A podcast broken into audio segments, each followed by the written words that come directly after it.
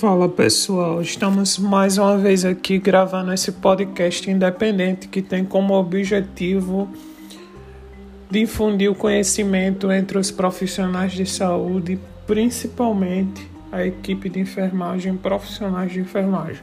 Então, se você está aqui chegando pela primeira vez, seja muito bem-vindo a este canal informativo na área. Antes de iniciar o assunto propriamente dito, quero te convidar a me seguir lá no Instagram, a minha página, onde eu faço várias postagens sobre assuntos também relacionados à enfermagem e à área da saúde, que é arroba dicas de enfermagem com dois M no final. Também quero te convidar a entrar no meu grupo exclusivo do Telegram, onde eu solto materiais também na área, e-books, postagens de em primeira mão desses episódios, então já clica lá no link da bio e já segue também, entra no grupo do Telegram, beleza? Vamos para o assunto de hoje.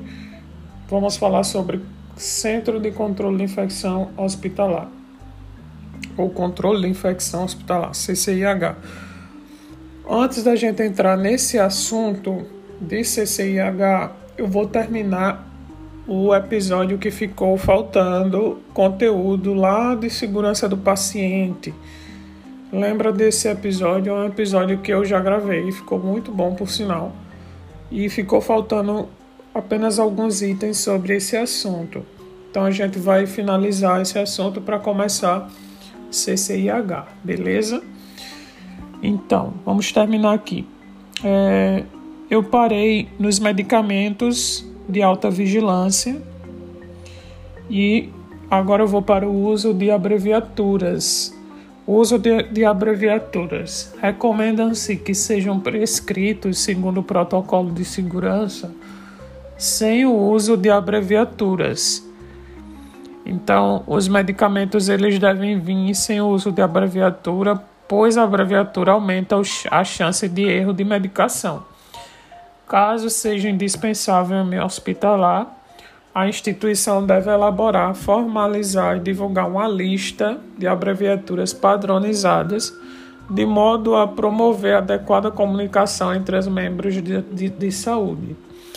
Essa lista ela não deve conter abreviaturas de unidades e de unidades internacionais utilização de fórmulas químicas como cloreto de, de potássio, cloreto de sódio, KMNO4 e outros. E nomes abreviados de medicamentos como HCTZ, RIP, PEMBES, MTX. Então, são siglas que não devem conter.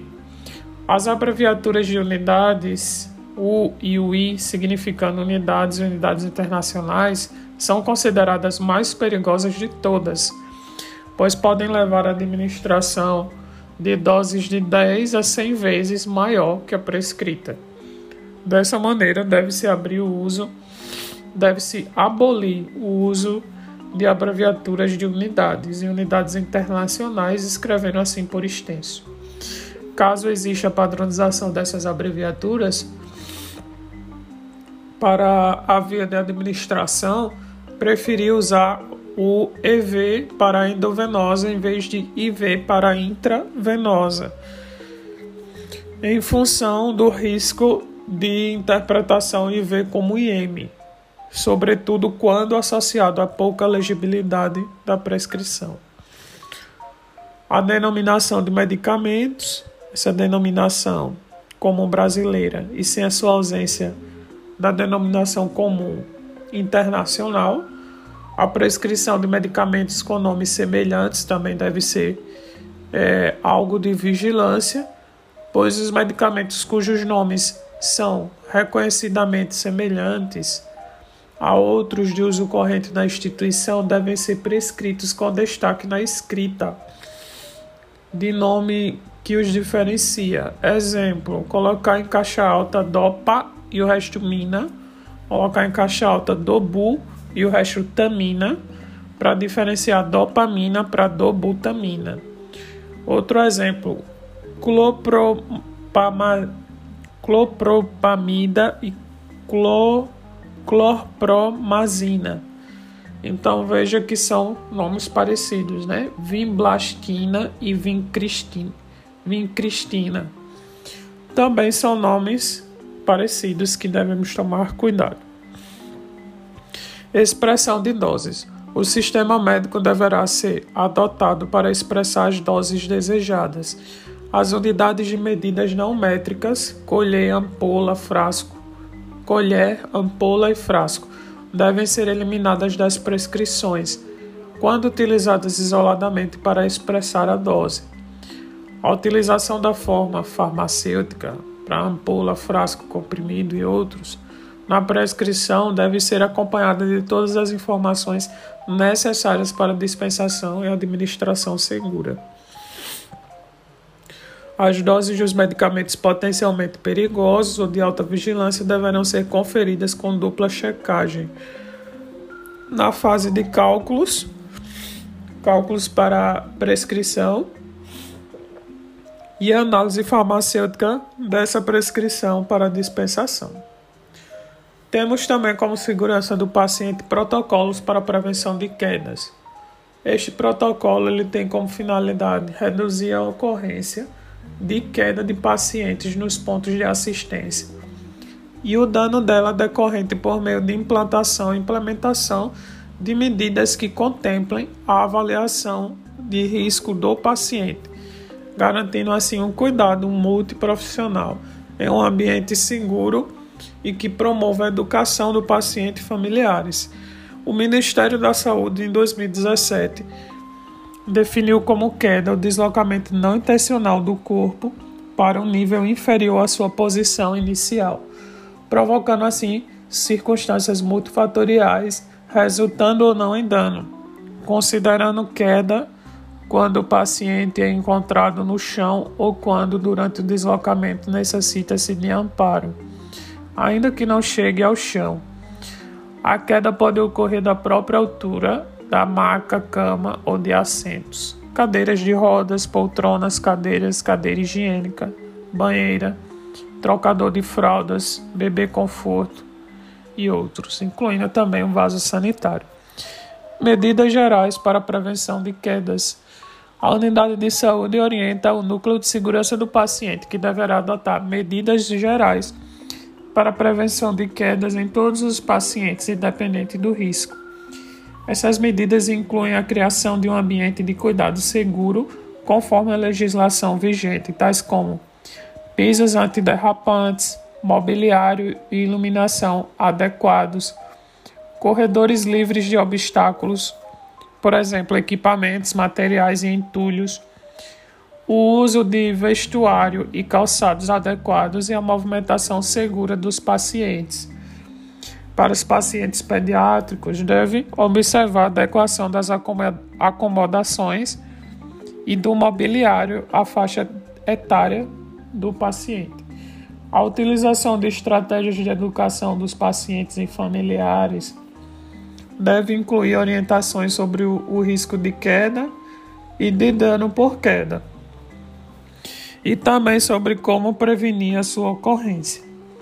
Essas ações devem ocorrer na admissão e durante a permanência do paciente no ambiente hospitalar. A elaboração de material educativo devem ser estimuladas. A avaliação do risco de queda deve ser feita no momento da admissão do paciente, com o emprego de uma escala adequada ao perfil de pacientes da instituição esta avaliação deve ser repetida diariamente até a alta do paciente. Na admissão, deve-se também avaliar a presença de fatores que podem contribuir para o agravamento do dano em caso de queda, especialmente risco aumentado para fraturas e sangramento. Osteoporose, fraturas anteriores e uso de anticoagulante e discrasias sanguíneas são algumas das condições que podem agravar o dano decorrente da queda. Temos como fatores de risco aspectos demográficos, crianças menores que 5 e idosos maiores que 65 anos, psicocognitivos, declínio cognitivo, depressão e ansiedade, condições de saúde e presença de doenças crônicas como AVC, prévio hipotensão postural, tontura, convulsão, síncope, dor intensa, baixo índice de massa corpórea, anemia, insônia, incontinência urgência miccional, incontinência urgência para evacuação, artrite, osteoporose, alterações metabólicas como a hipoglicemia.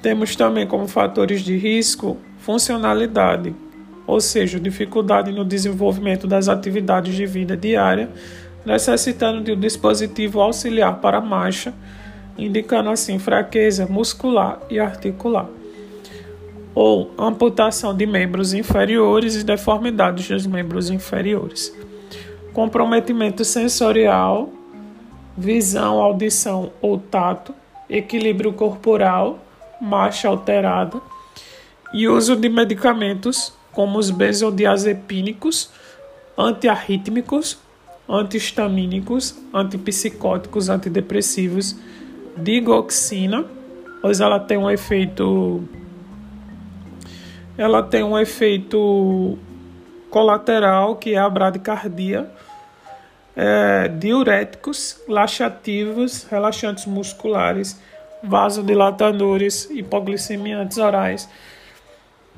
insulina e polifarmácia. No conceito de polifarmácia, temos o uso de quatro ou mais medicamentos concomitantes e rotineiros. Obesidade severa, história prévia de queda. Um paciente com risco alto de queda são pacientes é, paciente independente que se locomove e realiza sua, suas atividades sem a, a ajuda de terceiro porém ele possui é, pelo menos um desses fatores de risco que foi citado anteriormente. Paciente dependente de ajuda de terceiros para realizar suas atividades com ou sem presença de algum fator de risco. E o paciente acamado em maca, por exemplo, aguardando a realização de exames ou transferência, sem presença de fatores de risco. Paciente com baixo risco de queda paciente acamado, restrito ao leito, completamente dependente da ajuda de terceiros com sem fatores de risco, e indivíduo independente e sem nenhum fator de risco. Nós temos duas escalas que podem ser usadas para a avaliação do risco de queda, que é a escala de Morse, Morse-Fell Scale, e a St. Thomas Risk Assessment Tool in the following Irderl. Meu inglês não é muito bom, mas é a escala de Stratify. Temos a escala de Morse e a escala de Stratify. Essas duas escalas possuem semelhanças quanto à gradação dos fatores que predispõem à queda e permitem, portanto, classificar o grau de risco que o paciente apresenta para cair possibilitando assim orientações e intervenções necessárias para evitar a ocorrência dessa queda, como por exemplo, se o paciente teve ou não históricos de queda, baseado na escala de Morse, se o paciente teve ou não diagnóstico secundário, se ele precisa de auxílio para deambulação, como é, muletas, bengala, dado, mobiliário, parede, se ele é acamado ou não, se ele faz uso de terapia intravenosa, endovenosa, dispositivo endovenoso salinizado ou heparinizado, se ele tem disfunções na marcha ou se ele não tem, o estado mental dele, se ele está orientado ou se ele superestima o seu estado mental, esquecendo assim as suas limitações, tendo como risco baixo pontuações de 0 a 24, risco médio pontuações de 25 a 44 e alto risco pontuações de 45 pontos ou mais. A escala de Stratify ela é constituída por cinco perguntas com ações dicotômicas de sim ou não. No entanto, na última pergunta, a pontuação é obtida através de conjunção de duas respostas do índice de Bartel, modificado em relação, respectivamente, à capacidade do doente em se transferir da cama para a cadeira, tendo como zero incapaz, 1. Um, necessita de ajuda significativa, 2. necessita de ajuda mínima, 3. independente. E ao nível de mobilidade do doente, como zero imóvel, 1. Um, independe de ajuda de cadeiras de roda, 2. usa apoios de marcha ou caminha com a ajuda de uma pessoa e 3. independente. Programas da escala de avaliação de risco. Perguntas, aliás, da escala de Stratify. A pontuação total da escala de Stratify ela é distribuída em cinco perguntas, como doente internado por causa de uma queda com ou sem episódios de internamento, doente agitado, doente com alterações visuais que condicionem as suas atividades diárias, doente com necessidade de utilizar, está, é, utilizar a instalação sanitária com frequência, doente tem pontuação de transferência ou de mobilidade de 3 ou 4. Então, essa pontuação é obtida através dessas perguntas, podendo se tomar valores entre 0 e 5. Uma pontuação igual a 0 corresponde a um risco considerado baixo, igual a 1 corresponde a um risco considerado moderado, e por fim superior a 2, um risco elevado. Em resumo, podemos dizer que a Stratify é uma ferramenta de previsão de quedas que foi desenvolvida por ser utilizada no ambiente hospitalar em doentes adultos e idosos, baseada em cinco itens que já foram falados anteriormente. Então encerramos aqui o assunto de, de segurança do paciente e vamos agora adentrar no assunto de controle de infecção hospitalar. Mais especificamente, o controle de infecção relacionadas a assistências à saúde, as IRAS, ou infecções hospitalares, as IHs. Então, toda, toda vez que eu falar IRAS, vai significar é, infecção relacionada à assistência à saúde. IH vai significar infecção hospitalar. As IRAS, antigamente denominadas infecções hospitalares, consistem em eventos adversos preveníveis ainda persistentes nos serviços de saúde, tendo como conceitos complementares de infecção que a invasão e a multiplicação dos microorganismos nos tecidos do corpo, produzindo sinais e sintomas a respostas imunológicas. E dentro desse conceito de infecção temos infecção endógena, que é a que se verifica a partir do microorganismo do, do próprio paciente, geralmente imunodeprimido e que corresponde a aproximadamente dois terços das infecções hospitalares. Infecção exógena é a que se verifica a partir de microorganismos estranhos ao paciente, sendo veiculada através das mãos da equipe de saúde, nebulização, uso de respiradores, vetores ou alimentos contaminados. Infecção cruzada é a que se transmite de paciente para paciente, geralmente pelas mãos da equipe de saúde. Infecção interhospitalar, que é um conceito que foi criado para definir as infecções hospitalares que são levadas de um, de um hospital para o outro com alto e subsequente índice de internação daquele mesmo paciente. A colonização, que é a presença e multiplicação de micro-organismos na superfície ou mucosa sem invasão, lesão e inflamação. A patogenicidade, que é a capacidade do microorganismo causar alterações patogênicas ou doença. A virulência, que é o grau de patogenicidade de um microorganismo, a invasividade, que é a capacidade de um microorganismo invadir tecidos, e a toxigenicidade, que refere-se ao potencial de microorganismos de lesar um hospedeiro produzindo e liberando toxinas. E a imunogenicidade, que é a capacidade da resposta imunológica do hospedeiro. A Lei Federal número 9431 de janeiro de 97 toma compulsória constituição do programa de infecção hospitalar. E em 12 de maio de 1998 foi publicada a portaria 2616, que dá subsídios para o desenvolvimento das atividades inerentes ao CCIH, Centro é Comissão de Controle de Infecção Hospitalar.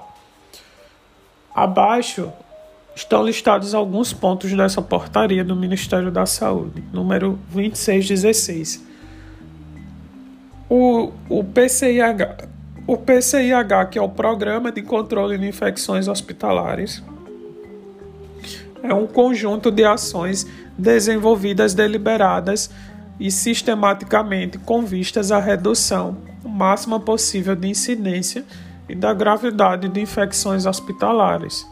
Para adequada execução da, do PCIH, os hospitais deverão constituir Comissão de Controle de Infecção Hospitalar, CCIH, órgão de assessoria à autoridade máxima da instituição e de execução das ações de controle de infecção hospitalar.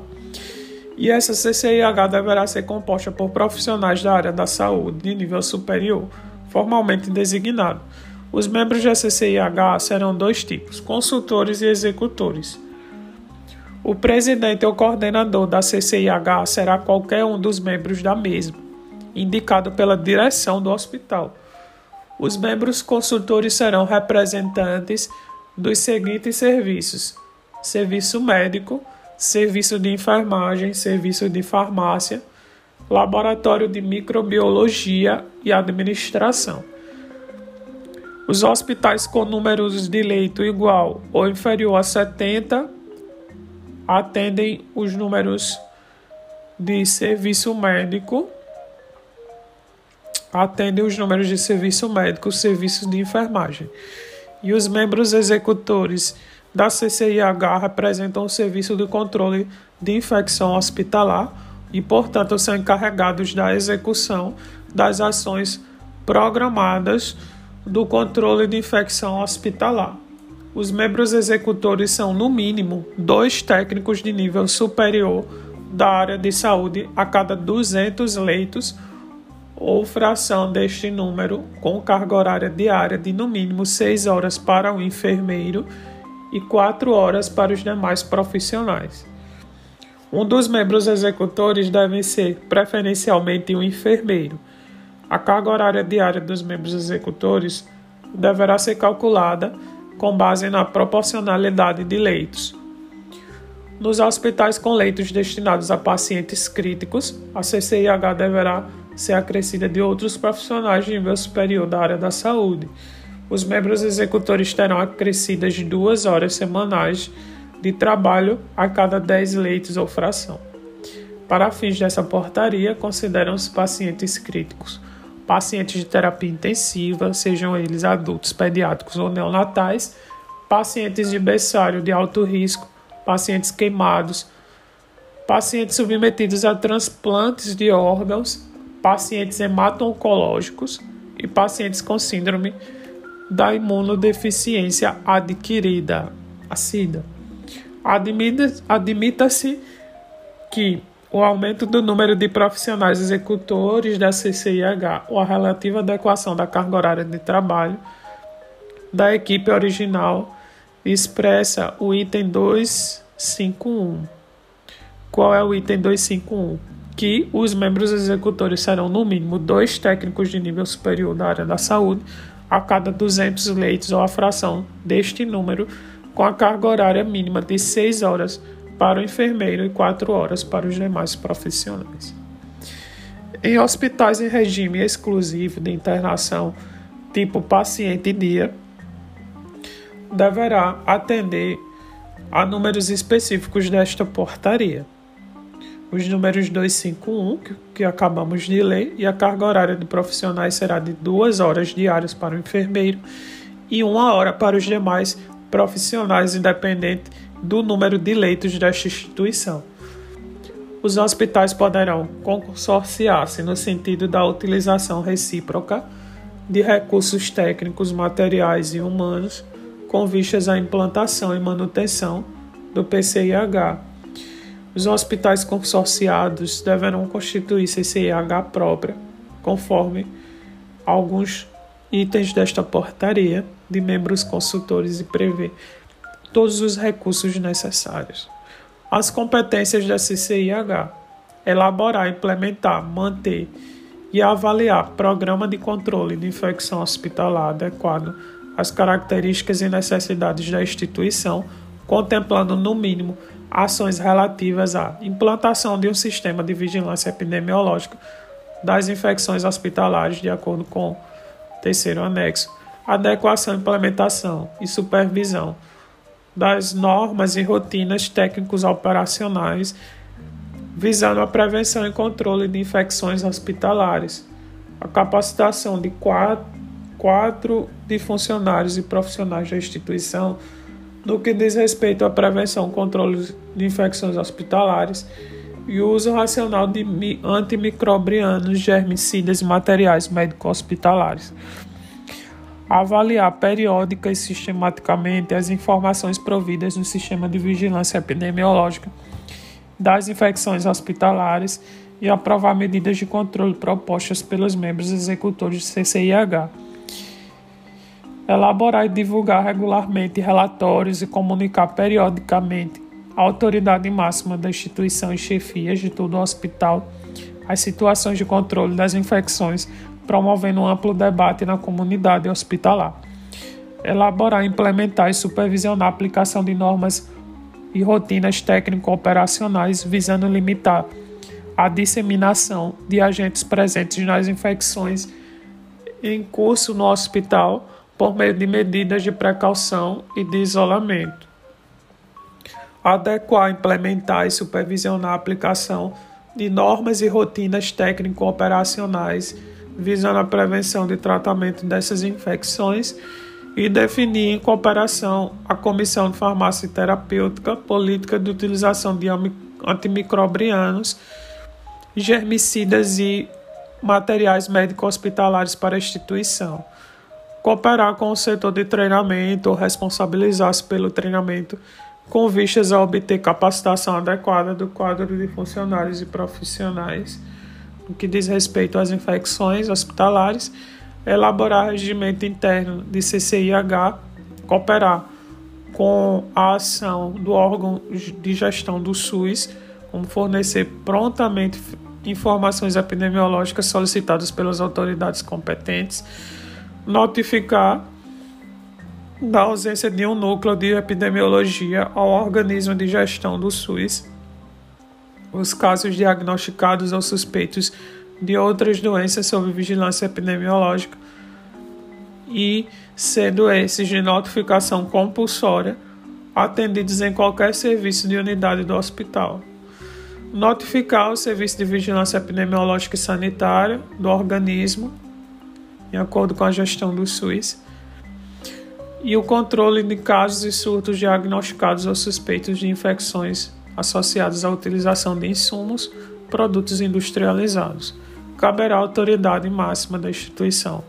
Constituir formalmente a CCIH, nomear os componentes dessa CCIH, propiciar a infraestrutura necessária para a operacionalização, aprovar e fazer respeito o regimento interno da CCIH, garantir a participação do presidente da CCIH dos órgãos colegiados, garantir o cumprimento das recomendações formuladas pela Coordenação Municipal, Estadual e Distrital do Controle de Infecção Hospitalar e informar o órgão oficial do município estadual quanto à composição dessa CCIH.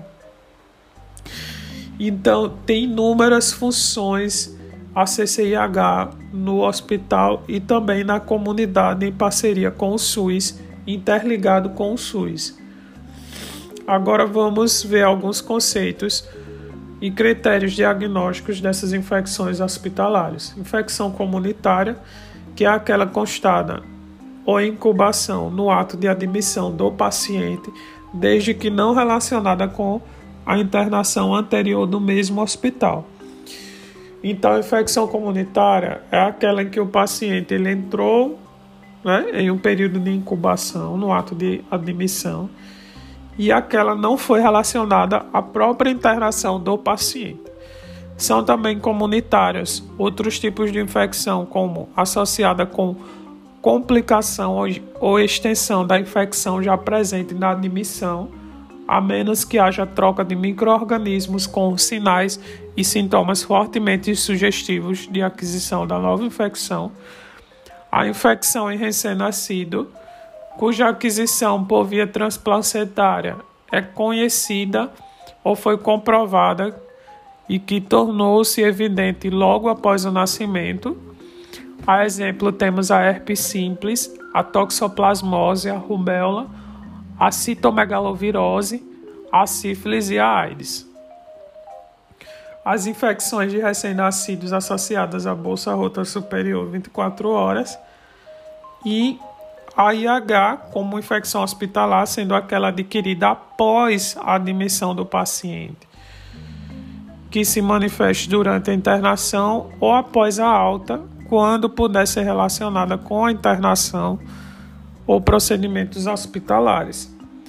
Critérios gerais: quando na mesma topografia em que foi diagnosticado a infecção comunitária foi isolado um germe diferente, seguido de agravamento das condições clínicas do paciente o caso deverá ser considerado como infecção hospitalar. Quando se desconhecer o período de incubação do microorganismo e não houver evidência clínica e o dado laboratorial de infecção no momento de internação, conven convenciona-se infecção hospitalar toda manifestação clínica de infecção que se apresentar a partir de 72 horas após a admissão. São também convencionadas convencionadas infecções hospitalares aquelas manifestadas antes das 72 horas da internação, quando associadas a procedimentos diagnósticos e ou terapêuticos realizados durante este período. As infecções de recém-nascidos são hospitalares com exceção das transmissões por via transplacentárias e aquelas associadas a, 24, a uma bolsa rota superior a 24 horas, segundo a Anvisa 2017. A classificação das cirurgias deverá ser feita no ato cirúrgico, no final do ato cirúrgico, pelo cirurgião, de acordo com as seguintes indicações: cirurgias limpas, que são aquelas realizadas em tecidos estéreis ou passíveis de descontaminação, na ausência de processo infeccioso e inflamatório local ou falhas técnicas grosseiras. Cirurgias eletivas com cicatrização de primeira intenção e sem drenagem aberta. Cirurgias em que não ocorrem penetrações nos tratos digestivo, respiratório ou urinário cirurgias potencialmente contaminadas. São aquelas realizadas em tecidos colonizados por flora microbiana, microbiana pouco numerosa ou em tecidos de difícil descontaminação, na ausência de processo infeccioso inflamatório e com falhas técnicas discretas no transoperatório. Cirurgias com drenagem aberta enquadra-se nesta categoria ocorre penetração nos tratos digestivos, respiratório ou urinário, sem contaminação significativa. Cirurgias contaminadas são aquelas realizadas em tecidos recentemente traumatizados e abertos, colonizados por flora bacteriana abundante, cuja descontaminação seja difícil ou impossível bem como todas aquelas em que tenham ocorrido falhas técnicas grosseiras na ausência de supuração local. Na presença de inflamação aguda na incisão e cicatrização de segunda intenção ou grande contaminação a partir do tubo digestivo. Obstrução biliar ou urinária também se inclui nessa categoria. Cirurgias infectadas são todas as intervenções cirúrgicas realizadas em qualquer tecido ou órgão em presença do processo infeccioso supuração local e o tecido necrótico. Então, temos como principal aliado a essa infecção hospitalar a adequada lavagem das mãos. Eu vou parar por aqui na lavagem das mãos e aí no próximo episódio a gente continua a partir desse assunto de lavagem das mãos, de bandas para prevenção de, de catéteres e outros dispositivos. E continuamos aí esse assunto de extrema importância que é o controle de infecções hospitalares. Beleza? Até mais. Tchau, tchau.